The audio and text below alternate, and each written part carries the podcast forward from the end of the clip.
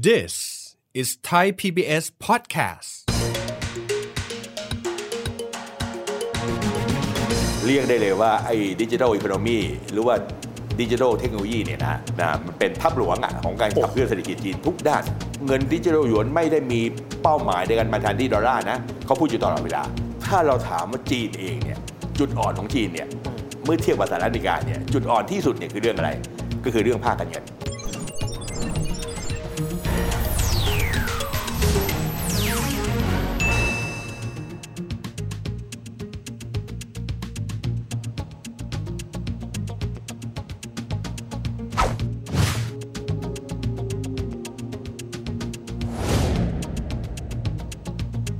สวัสดีครับท่านผู้ชมครับ ยินดีต้อนรับเข้าสู่รายการเศรษฐกิจติดบ้านนะครับ ผมเชื่อว่าหลายคนในโลกยุคปัจจุบันจะบอกการทำธุรกรรมออนไลน์นี่เป็นเรื่องปกติมากๆเลยนะครับ แต่ก็จะได้ยินข่าวแบบนี้ครับ บอกว่าธนาคารกลางของแต่ละประเทศเอง มีความพยายามในการที่จะทำดิจิทัลเคอร์เรนซีหรือสกุลเงินดิจิทัลของตัวเองขึ้นมา เช่นหยวนดิจิทัล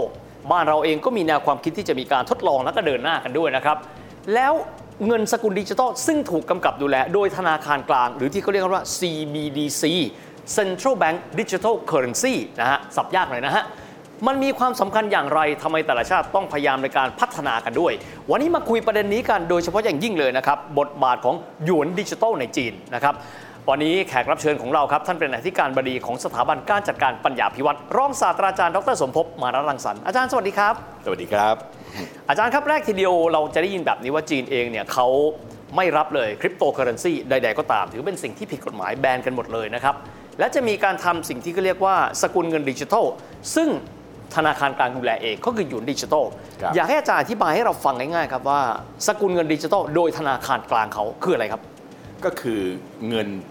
ที่เป็นรูปแบบของออนไลน์หรือว่าดิจิทัลโดยที่แบงก์ชาติเป็นคนออกเอง อืม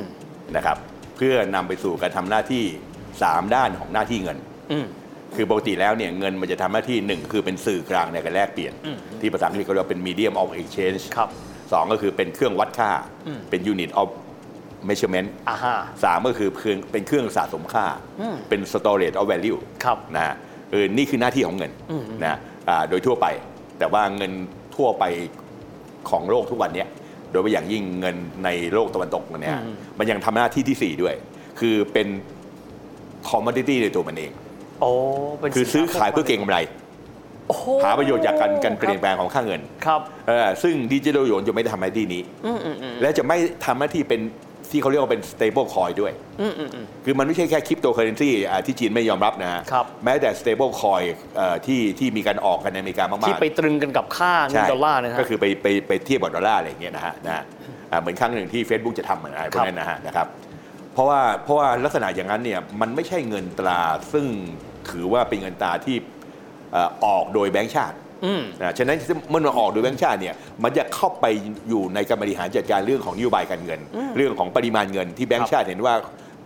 ควรจะต้องมีปริมาณเงินเท่าไหร่เท่าไหร่ถึงจะเหมาะสม อ่าฮะ นะ ฉะนั้นมันก็คือมันคือเงินจริงๆอ่ะนะเพียงแต่ว่ามันเป็นเงินที่มันใช้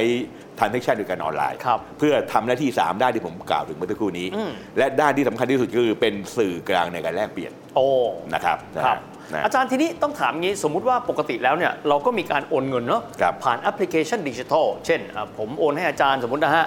หนึ่งแสนบาท อาจารย์ก็รับไป แต่ว่าแบบเนี้ยหลายคนก็บอกว่ามันก็ยังเป็นรูปแบบเงินเดิม ที่ ครับ เราเปลี่ยนแพลตฟอร์มเขาเรียกกันว่าเงินเฟียสเนี่ยนะฮะ ครับ ทีนี้เนี่ย ถ้าเกิดว่าหยวนดิจิทัลเข้ามา มันแตกต่างจากการที่คนโอนเงินผ่านเช่น Alipay หรือแพลตฟอร์มต่างๆของจีนยังไงครับอาจารย์ มันสามารถโอนกันได้โดยตรงโดยไม่ต้องผ่านสถาบันการเงิน อ๋อ นะครับนั่นนั่นนั่นคือ ไม่มีตัวกลาง ไม่มีตัวกลาง อ๋อเหรอครับ นะครับนะเพราะอะไรครับเพราะมันคือเงินที่ออกโดยแบงก์ชาตินะแต่ว่าคุณสามารถที่จะมีเงินก้อนนี้ได้โดยที่เอ่อมีธุรกรรมหรืออะไรก็แล้วแต่ ที่คุณได้มาถึงเงินก้อนนี้ ไม่ต้องผ่านตัวกลางเลย ไม่ต้องผ่าน ผ ตัว โอก น ลาง ให้อาจารย์โดยตรงโดยไม่ต้อ สางมารถ มี ทำ แพล ได้ ตฟอร์ม นะครับ อื่น นะฮะครับ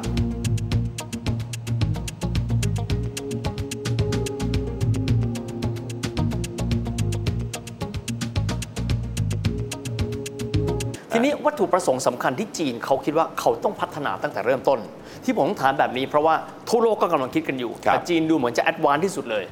ทำไมจีนเขาถึงได้คิดว่ามันสำคัญครับอาจารย์ เพราะจีนให้ความสำคัญต่อดิจิทัลอีโคโนมีมาก อืม เรียกได้เลยว่าไอ้ดิจิทัลอีโคโนมีหรือว่าดิจิทัลเทคโนโลยีเนี่ยนะมันเป็น เรือธง อืม นะมันเป็นภาพหลวงอะของการขับเคลื่อนเศรษฐกิจจีนทุกด้านนะไม่ว่าจะเป็นด้านของ AI ด้านของ Internet of Things หรืออะไรก็แล้วแต่ จะเป็นเรื่องของเรื่อง 5G อะไรทั้งหลายนี่นะฮะและข้อสำคัญก็คือว่าเมื่อมันมีความสำคัญอย่างนี้แล้วเนี่ยแล้วทำไมไม่เอามาใช้ในระบบการเงินล่ะ ใช่ไหมครับ เพราะอะไรครับ เพราะคนจีนก็ก็ปกติก็จะไม่ใช้เงินสดอยู่แล้วนะก็ใช้เงินจากไอ้แพลตฟอร์มอยู่แล้ว เห็นผมเป็นสแกนกันรูปเดียว อะไรทั้งหลายอยู่แล้วใช่ไหมฮะใช้จาก IQR code เนี่ยนะฮะ ครับ นะซึ่งมันยิ่งเอื้ออำนวยที่ทำให้เกิดความคล่องตัวในการที่จะนำไปสู่การใช้ดิจิทัลหยวนขึ้นมา ครับ นะครับนะอ่าในนั้นอ่าฉะนั้นเขาจึงเริ่มต้นทดลองโดยการใช้ภายในประเทศ และใช้ทีละเมืองทีละเมืองทีละเมืองนะฮะไม่ใช้ทีเดียวอย่างกว้างขวาง ครับ จนป่านนี้ยังไม่ได้ใช้ครบครบประเทศจีนเลย เหมือนเป็นแซนด์บ็อกซ์อาจารย์จะว่าอย่างนั้น ใช่ ไปทีละขั้น ใช่ อาจารย์ทีนี้มาถึงเรื่องนี้กันบ้างว่า ที่ผ่านมาที่อาจารย์บอกเขาเริ่มต้นใช้ ผมได้ยินว่าเขามีการเริ่มต้นใช้ ให้กับบรรดานักกีฬาโอลิมปิกฤดูหนาว ครับ ซึ่งเพิ่งแข่งกันไปเมื่อประมาณสักมกราคมกุมภาพันธ์ที่ปักกิ่งกันด้วย ครับ เขาต้องการเรียนรู้อะไรและเขาได้เรียนรู้อะไรครับ ก็คือต้องการใช้ว่าเมื่อมันโกอินเตอร์เนี่ย อืมอืม มันจะโกอินเตอร์ยังไง อ๋อโอเค เป็นการทดลองเพราะว่ามันคนไปร้อยๆชาติใช่ไหมฮะ อืม มาแข่งขันเจฬาโอลิมปิกอย่างเงี้ยเขาก็ใครใครว่าตั้งเงินให้คุณเลย อืมอืม ว่าคุณเอาไปเนี่ยพันหยวนสองพันหยวน เพื่อเอามาใช้จ่ายไอ้กรณีเดียวเป็นดิจิทัลเคอร์เรนซีเนี่ยนะนะครับเพราะจีนใช้ในประเทศจีนก็ทำแบบนี้ ครับ นะก็คือให้ประชาชนเอ่อมีวอลเล็ตมีอะไรต่างๆ แล้วเอาเอาเงินพวกเนี้ยไปใช้นะ อ๋อ เพื่อทดลองนะ สร้างความเคยชินด้วย สร้า นะ งความเคยชินนะครับนั่นคือสิ่งที่เพราะว่ามันไม่ใช่ทำง่ายๆนะไอ้ดิจิทัลหยวนเนี่ยะ เหมือนมันต้องมีคล้ายๆบล็อกเชนอยู่ข้างหลังไหมอา ใช่ จารย์ ใช่ ครับ ใช่นะฮะเพื่อทำให้ตรวจสอบได้ต่างๆได้ เขาจริงยังไม่ได้เอามาใช้ในในเรื่องของระหว่างประเทศไงซึ่งเขาก็ยืนยัน ครับ เขาบอกเนี่ยเงินดิจิทัลหยวนไม่ได้มีเป้าหมายในการมาแทนที่ดอลลาร์นะเขาพูดอยู่ตลอดเวลานะเพียงแต่ว่าเขาต้องการที่จะสร้างเงินตราอีกสกุลหนึ่ง ซึ่งมันสามารถที่นำไปสู่การสร้างประโยชน์ของ transaction อืมอืม ไปเอื้อมโดยต่อการซื้อขายแลกเปลี่ยนในทุกรูปแบบ ครับ ให้มีความคล่องตัวเพิ่มมากขึ้น พอคุณไม่ต้องผ่านธนาคารพาณิชย์คุณก็ไม่ต้องไปไปพึ่งสวิฟต์สิเพราะสวิฟต์เนี่ยมันจะคอนโทรลได้ก็ต่อเมื่อมันมันมันเป็นสื่อกลางไง ครับ ที่หมื่นกว่ามีหมื่นกว่าธนาคารที่ไปใช้ระบบสวิฟต์เนี่ยใช่ไหมฮะอ่าที่มีศูนย์กลางอยู่ที่เป็นเยี่ยมเนี่ยนะฮะนะนะครับฉะนั้นอันเนี้ยมันก็จะบายพาสอันนั้นไป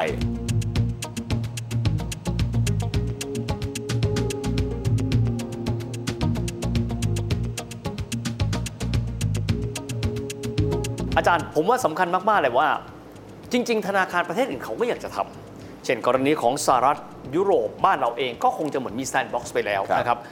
ครั้งนี้มันมีความสำคัญอย่างไรต่อเรื่องของดุลอำนาจว่าด้วยเรื่องของมหาอำนาจสองฝ่าย ในเชิงการเงินกันบ้าง เพราะสหรัฐอเมริกาก็พูดตลอดว่าจะทำสื่อมวลชนเองก็ไปกดดันธนาคารกลางสหรัฐบอกว่าทำไปถึงไหนแล้ว ครับ ซึ่งเจอโรมพาวเวลก็ตอบไม่เคยได้สักเท่าไหร่ ฮะ มันมีความสำคัญอย่างไรต่อจีนบ้างครับ จุดอ่อนของจีนเนี่ยเมื่อเทียบกับสหรัฐอเมริกาเนี่ยจุดอ่อนที่สุดเนี่ยคือเรื่องอะไร ก็คือเรื่องภาคการเงินนะครับถ้าเรื่องของอุตสาหกรรมเรื่องของอะไรต่อไม่อะไรเรื่องของแม้แต่เรื่องของดิจิทัลเทคโนโลยีเนี่ยจีนไม่ได้ไปรองมากแล้ว ครับ เพราะ 5G ก็ดี AI ทุกอย่างเขาไล่ทัน อ๋อ นะเขาไม่จำเป็นต้องพึ่งพาเอ่อเขาไม่ต้องต้องใช้เครือข่ายของอเมริกาเลยทุกวันนี้เห็นไหมฮะ ครับ อ่าเขาอ่าเขาไม่จำเป็นต้องมาใช้ไอ้ไอ้ Google มาใช้อะไรทั้งหลายเนี่ยนะ มีแพลตฟอร์มของเขาเองหมดเลย เฟซบุ๊กอะไรทั้งหลายเขามีของเขาเองหมดเลย อืม นะนะครับฉะนั้นเมื่อเป็นอย่างนี้แล้วเนี่ยเขาก็สามารถพึ่งพาตัวเองได้ทางด้านนี้ค่อนข้างจะสูงนะฮะ ครับ นะแล้วเขาก็เล็งเห็นว่าการพึ่งพาตัวเองทางด้านนี้เป็นเรื่องที่สำคัญ แต่ว่าโลกเศรษฐกิจทุกวันเนี่ยมันไม่ได้มีเฉพาะภาคเศรษฐกิจจริงไง มันเหมือนสองด้านของเหรียญอีกด้านหนึ่งของเหรียญก็คืออะไรครับมันคือภาคการเงิน ซึ่งใหญ่โตโมโหลานมาก ครับ นะตัวอย่างเช่น กรณีของสหรัฐอเมริกาเนี่ยภาคการเงินมันใหญ่โตมากกว่าภาคเศรษฐกิจจริงอีกใช่ไหม โอ้ ฮะ เพราะว่าเงินดอลลาร์ไม่ได้กระจุกตัวเฉพาะใน ใช่ เศรษฐกิจสหรัฐ ใช่ แต่ดอลลาร์นี่อาจจะประมาณ 80%ของโลกใบนี้เป็น ของ ต้น โลกใบนี้นะแล้วข้อสำคัญคือตลาดเงินตลาดทุนมันใหญ่มากไง โอ้โห นะฉะนั้นจีนเนี่ยถ้าต้องการเพิ่มความเข้มแข็งทางเศรษฐกิจของตัวเองเนี่ยต้องพัฒนาภาคการเงินครับ ต้องไล่ทันภาคการเงินให้ให้ได้ ครับ ฉะนั้นการไล่ทันภาคการเงินเนี่ยปกติแล้วเนี่ยคุณต้องเล่นตามเกมสหรัฐอเมริกา อืม เช่นเลยครับ คุณต้องเปิดเสรีบัญชีทุน ให้การซื้อขายแลกเปลี่ยนเงินตามมีความคล่องตัว ครับ อ่าอ่าลอยตัวข้างเงินหรืออะไรก็แล้วแต่เนี่ยเปิดเปิดเสเอ่อเปิดเอ่อเสรีตลาดเงินตลาดทุน แต่จีนก็บอกเอ๊ะมันเปิดไปแล้วมันเป็นดาบสองคมหรือเปล่า วันดีคืนดีมาคุณมาทุบชั้นหรือเปล่า พอ อ๋อ พอ นึ ถู ก ก ออก ทุบปั๊บ คุณก็เกิดวิกฤตการณ์อ่ะ ครับ และเมื่อเกิดวิกฤตการณ์ทางเศรษฐกิจมันก็ลามเข้าไปในวิกฤตการณ์ทางการเมืองด้วยไง อ๋อ ระบบการเมืองของจีนจะอยู่ได้ไหมถ้าเป็น คอรับย่างนั้น ฉะนั้นเขาก็ต้องการพัฒนาระบบการเงินของตัวเองขึ้นมา โดยใช้อะไรครับ ใช้เรียวเซกเตอร์เป็นเป็นตัวจูง อืม เพราะว่าจีนเนี่ยยิ่งใหญ่ในแง่ของภาคเศรษฐกิจจริง ครับ ก็คือการลงทุนการผลิตการค้าระหว่างประเทศ ซึ่งจีนค้าขายมากที่สุดในโลก จีนขนาดเนี้ยมีคู่ค้าที่เป็นที่มีจีนเป็นคู่ค้าอันดำหนึ่งของโลกเนี่ย 120 ประเทศครับ โอ้โห นะ ที่ แล้ว มี ก็ จีนเป็นคู่ค้าอันดับห อั นึ่ นดับ ง หนึ่งเนี่ยนะเราคิดดูว่าสมาชิกของ UN ทั้งหมดเนี่ยมัน 193 ประเทศ ครับ แต่ว่า 120 ประเทศเนี่ยมีจีนมีคู่ค้าอันดับหนึ่งใช่ไหมครับแล้วอีก 4 50 ประเทศมีจีนมีคู่ค้าอันดับสองมันเกือบทั้งโลกอะที่ค้าขายกับจีนเนี่ย ครับ ฉะนั้นพอเป็นอย่างนี้ปั๊บเนี่ยเป็นไงครับ มันก็จะปกติแล้วคุณต้องใช้ดอลลาร์เป็นสื่อกลางไง ครับ นะฮะแต่ว่าเมื่อถึงเวลาช่วงหนึ่ง จีนเห็นแล้วว่าเออคู่ต่อสู้ทางยุทธศาสตร์ของตัวเองเนี่ยอาจจะใช้เรื่องอาวุธทางทางเศรษฐกิจเนี่ยเช่นแซงชั่นก็ดีไอ้นู่นไอ้นี่ก็ดี หรือว่าการตัดออกจากระบบการเงินของสวิฟต์อะไรต่างๆเนี่ยมาเล่นงานตัวเองเนี่ยมันก็จะทำให้ตัวเองมันก็จะเสียศูนย์มากไงนะเป็นไงครับก็เลยต้องคิดระบบต่างๆขึ้นมา เพื่อทำให้ตัวเองเนี่ยอ่าสามารถที่จะใช้จมูกตัวเองหายใจทางด้านการเงิน เหมือน ได้ เหมือนกลุ่มชะตาชีวิตทางการเงินของตัวเองในมือ ใช่ ตัวเอง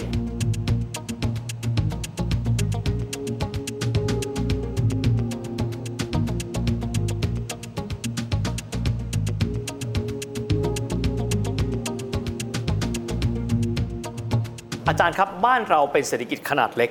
แต่เป็นเศรษฐกิจที่เปิดมาก นอกเหนือไปจากนี้เรายังเปิดทั้งสหรัฐยุโรปทุกประเทศเลย รวมถึงการค้าการขายกับจีนก็มีไม่น้อย ครับ การเดินหน้าดิจิทัลยูนของเขากับระบบการเงินบ้านเรา มันมีความสำคัญอย่างไรที่คนไทยควรจะรู้ครับ อ๋อครับ ของเราเราก็ได้มีการเตรียมตัวด้านนี้พอสมควร เช่นเรามีไอ้ระบบอินเทอร์เน็ตใช่ไหมฮะ ครับ หลายคนจำได้ใช่ไหมฮะ อืม นะก็คือแล้วเราก็ทำไอ้สวอป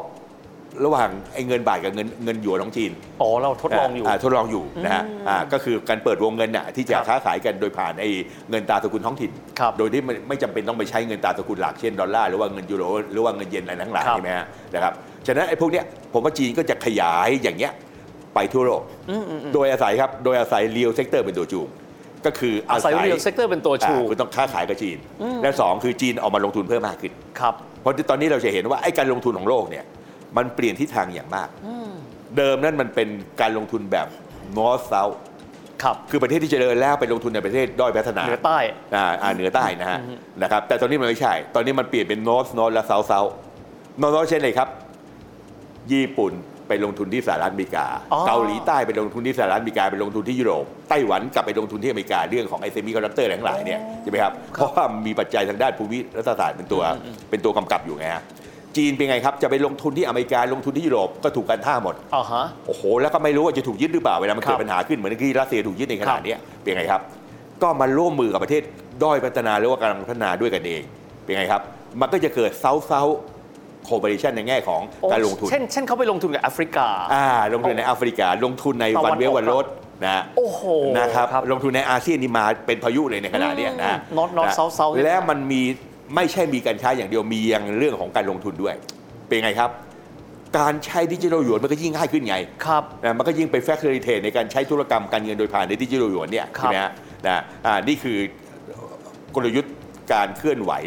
ที่จะนำให้ตัวเองมีความเข้มแข็งทางภาคภาคการเงินของจีน ครับ แต่ว่าจริงๆแล้วถามว่าเขาอยากจะทำเองด้วยตัวเอง เพื่อมาท้าทายหรือว่ามาแข่งขันยาสหรัฐอเมริกาหรือเปล่าคงไม่ใช่ ครับ แต่เขารู้ไงว่าตอนนี้ไอ้กระแสลมของภูมิรัฐศาสตร์เนี่ยมันแรงมากเหลือเกิน มันกลายเป็นตัวแปรที่ไปกำหนดทุกเรื่อง ครับ ใช่ไหมครับฉะนั้นคุณไม่ทำแล้วคุณอยู่รอดไม่ได้อะมันก็จำเป็นต้องทำ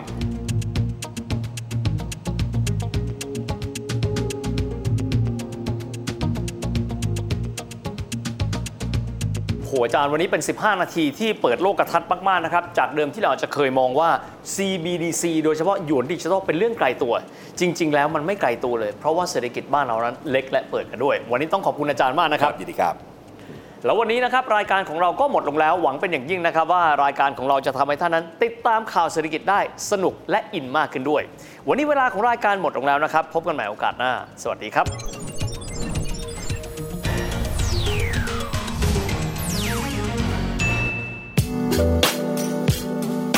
ติดตามรายการทางเว็บไซต์และแอปพลิเคชันของไทย PBS Podcast Spotify SoundCloud Google Podcast Apple Podcast และ YouTube Channel Thai PBS Podcast Thai PBS podcast. View the world via the voice.